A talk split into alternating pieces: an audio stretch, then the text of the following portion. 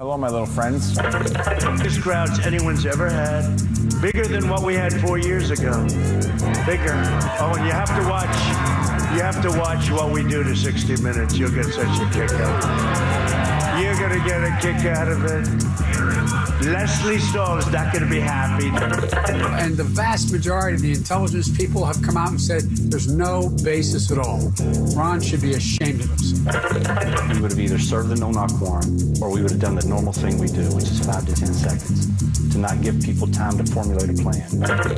Winthrop has created a new job to try to help control the spread of the virus right now. So officials hired a new part-time temporary COVID inspector. That person may follow up on complaints about large parties. It's a lot of jet fuel just to do a little flyover. That's your hard-earned money and your tax dollars at work. That stuff ain't happening with Kamala Biden ticket. I'll tell you that right now, partner. Good afternoon. Welcome to another edition, a Wednesday edition of VB in the Middle on AM 680 WRKO. Hump Day. We got a lot of stuff to get to. Joe Concha from the Hill going to join us in just a second. Among other things, I want to talk to him about is that soundbite you got at the very end of that intro, Lightning. I, I'll give you my thoughts on that in a second. We, we got to talk about that. Uh, big announcement in Boston today all remote learning for schools. Uh, who called this lightning? If only there was someone, if only there was a man of wisdom that shared that wisdom. Oh, I don't, I don't know anybody. I can't think of anybody. There's no one around me that's that wise. That one has happened. Lightning has a bee in her bonnet like I've never seen A before. couple of them, actually. Well, one is really like wow, and it's political. Yeah, it's true. Uh, but there is a there is a municipality in Massachusetts that has done something that Lightning cannot stand, and I will give you a hint. It's Winthrop. So we're going to get into that in just a while. There is a development in the Breonna Taylor case. I, I mean, I don't know if it's a development or not, but Officer Mattingly, one of the three guys involved, uh, the one that actually got shot in the leg, gave an interview to Good Morning America today. I thought it was fascinating, and he said something that I had I just hadn't even considered, and I wonder if it makes you rethink what you know about that case and what has come as a result of that case. So we're going to get into that in a little while. You got to be in a, your bonnet about something, Lightning. I have a bee in my bonnet about something, and it involves Jeffrey Toobin. First of all, have you seen this kerfuffle that there is a n- new hashtag called Me Toobin? no, I didn't. I so did your not. reaction is what mine was, which is that is kind of funny, right? it's kind of funny. Except that after the initial haha, then you're like, well, that's also gross. Like the idea that he's some sort of victim or he needs some sort of defense or that there's any sort of let's put it this way rose mcgowan has come out and said please don't use that hashtag because it's gross and it's insulting to the me too movement. So that's a thing. Um, but i got to be in a bonnet about that and uh, we're going to cover it. We're going to get into it because there's this new groundswell of it seems like percolating support for the guy which is mind-boggling to me mind-boggling so anyway, we got a lot of stuff on the table today, and we're going to cover it all. But Joe Concha of the Hill joins us right now because I want to get into a couple of issues with it. First, let's start there, Joe. Is is Jeffrey Toobin going to be back on the air at CNN at some point? If I were running CNN, then no, I would never put him back on. This was done on a work call, okay? And the fact that he says, Well, I didn't know the camera was on, does that really make a difference? That's weird. And the reason why I wouldn't put him back on is only because when you look at Jeffrey Toobin now, or six months from now, or six years from now, how do you not think of this first if you're a viewer? So, given the optic, I would not put him back on the air. However, the people that you speak to inside CNN, and I used to go on the network a lot when it was, you know, a lot more normal back in, you know, 2015. you know, I was on like three or four days a week, uh, mainly with Erin Burnett. But uh, the point being that if you talk to some folks there, uh, they think he'll be back because he has all the right allies. He has uh, Jeff Zucker to start. All right, uh, they've known each other for a long time. He's been there since 2002, so he's built up a lot of relationships, particularly with the big anchors, whether that be Lemon or Cooper. Uh, and then you even see, you know, the, the media uh, correspondent over there who said that Jeffrey Toobin is sidelined. Yeah, he was sidelined, the poor guy, at a time right before the presidential election. Uh, doesn't mention the fact of what, what uh, activity he was engaging in. So to answer your question a very long-winded way, I wouldn't put him back on, but he's going to probably be back because, hey, if Brian Williams can get a primetime show and Joy Reid can get a primetime show, then why not Jeffrey Toobin back on the air? Yay! But the not so existential, existential question of the day is like, are we still in the Me Too era or is that era over? Because if we're in it, there's no way he's back on the air, right? Well, the problem is we're not in the Me Too era anymore, BB. We're in the Me Too bin area. oh, you get how I added the B I N at the end? I know, but uh, aside from this offense, which I don't think people have really broken, there was someone on that call that that Toobin was apparently aroused by and just decided he yeah. was going to do the thing. Like, how is that? Number one, not a problem. Number two, I think we all saw the stories yesterday of Toobin's quote unquote sexual history and some of the problems that are in that. I mean, you combine the two. How could CNN say, yeah, no, we want to stick with this guy? Because you see op-eds like uh, the Toronto Sun. Have you seen this today? It is hysterical. The Toronto Star, excuse me. Jeffrey Toobin didn't cover himself in glory or regrettably anything else who in that fateful Zoom call, but CNN and his country need him. This is an op-ed who actually saw the light of day. And by the way, regrettably not covering anything else, I'm pretty sure I don't regret that. Uh, so you actually had people kind of defending him here, like, well, BuzzFeed also yesterday, right?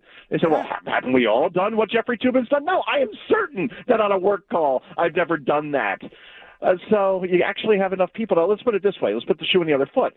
Let's say this was um, Jonathan Turley, all right, who I think is an excellent legal analyst, and he did this.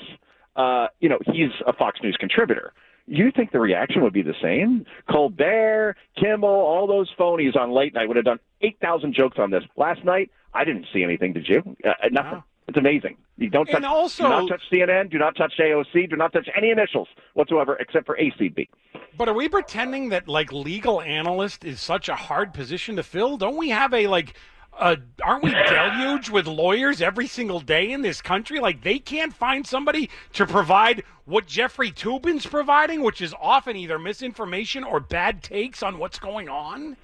That's the thing, right? He's he's biased. He's insufferable in terms of his condescension, and he's been accused of some pretty screwed up stuff in the past, right? I mean, following a woman to her uh, hotel room after hitting on her at a party, you know, leaving all these lewd messages uh, in terms of voicemail, and of course, what nobody likes to talk about. But unfortunately, he only dated uh, his best friend's daughter. Okay, knocked her up, and then paid for the abortion.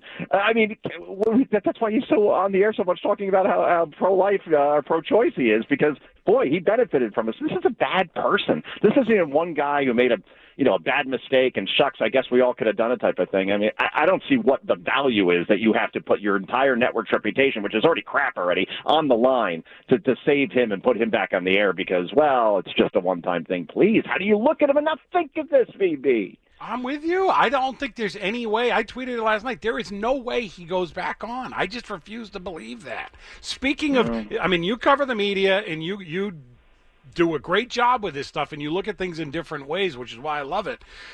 Let's talk about the Joe Buck Troy Aikman thing for a second, because my 1st mm-hmm. reaction to that story was after the St. Louis, uh, after the uh, Cincinnati Reds broadcaster l- ruined his career by saying something on an open mic, which was derogatory and offensive and all that sort of stuff. Whether you think he should be yeah. fired or not, you know, we can debate. But he got caught on an open mic. Didn't every announcer in the world just say, "Let me tell you something. When I'm doing a game, I am just speaking to what is going on the field and nothing else." And yet, there's Joe Buck, arguably the most famous broadcaster in the country, getting caught on a live mic. You're right on Buck, right? I mean, he does the World Series, he does the Super Bowl, he, he does the U.S. Open now that they have that. I mean, what what sporting event doesn't he do? No, he doesn't even hold a candle to Jack Buck. Just saying, I, I really like Jack Buck. No one holds a candle to Jack Buck. I'm right? a fan of his. I don't well. believe what I just saw. You know, that, I mean, the Gibson home run. Everybody talks about the Scully call, and I loved it. But uh, Jack is the the, the, the premier, the best. Anyway, uh, the question around this, it's a hot mic, right? And and I hate when these sort of things kind of come to light. They didn't know they were on the air they say it on the air, then okay, you have a different argument. But you, a, I guess this teaches us there's always a microphone on, right? I mean, always, no matter what, always assume it's a hot mic. Uh, a couple things. The flyovers apparently are going to happen whether there's stadiums filled or not. I got a nice little education on Twitter on that last night when I just kind of threw out the question. Uh, so this is part of all military exercises. So it doesn't matter if there's 10,000 people in the stands or 80,000, they're going to do them. Um, Aikman and Buck, it was weird that they were lamenting the waste of jet fuel since they both fly private. You know, again, practice what you preach. You know, Bernie Sanders, uh, this is an existential threat. What is happening to this climate? Now, excuse me, as I go fly private to my next campaign stop. You know, it, it's stupid, right? That was the worst Bernie Sanders, by the way, in the world. That was like Larry David. it was. It wasn't. I wasn't going to comment on that, Joe, but that was lightning. Mark that down for things you learned this week. Joe no. Concha does not do impressions. no, I don't. I don't. Your so, Jack Buck was uh, better than your Bernie Sanders. Let's put it that way. well, thank you. I did the best Cosell actually, right? Z B in the middle. All right. Um, I don't know what we were talking about. Oh, Buck and the Aikman. So it, since it's a hot mic, I mean, should we really, you know, roast him over the coals over this? And by the way, when he said uh, this is not going to happen under Kamala and Biden if they get in, people took that as an endorsement. I took it the opposite way. Like, yeah, these sort of things, the patriotic stuff's going to go away. So I don't know. I think we are overanalyzing it in an extent. I took it to be sort of a. I don't want to say it's a slam, but it's like a.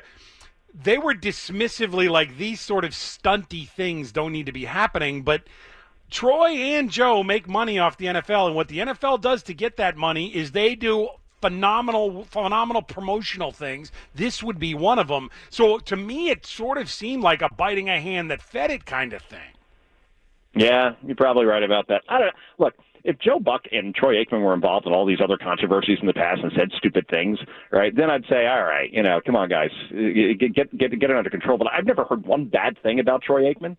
So I agree. I love it. I, am going to leave it there.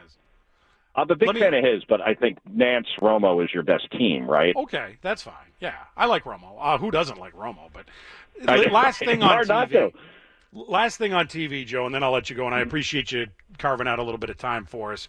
Um, I know that we have to go to war on everything at all times. Am I wrong to say, you know what, I'm going to sit out the Trump Lesley Stahl thing because I just I got too much. I can't do this one too. It's every day. It's something, right? I mean, I. I, I found it interesting. She was, you know, in the White House not wearing a mask with like people right next to her wearing masks. That that was kind of an interesting photo that the president put out. Um, yeah, I I mean to do. But it's a little minutes, ironic that Trump's calling someone out for not wearing a mask, right? Like that, that is very ironic. Yeah. yeah. I think so. Yeah, yeah, you're probably right. Uh, all that said, I guess they'll put out the audio. Look, I'm sure Lesley Stahl was very aggressive with him in terms of COVID response, all, all the things that are, are Trump's weak spots, right? And we're going to get a little preview of that tomorrow night with that debate, which is so ridiculous, by the way, if, if, if I may. Um, the top seven topics that are out there in terms of voters, what they care about most, according to Pew, it goes something like economy and, and healthcare and gun policy and law enforcement and COVID. And then you look at all those topics, and out of all of them, only one of the ones I listed is going to be a topic. And all the other ones are like, you know, leadership or race in America or climate change. Again, because we didn't talk about that in the first debate. Oh, that's right, we did.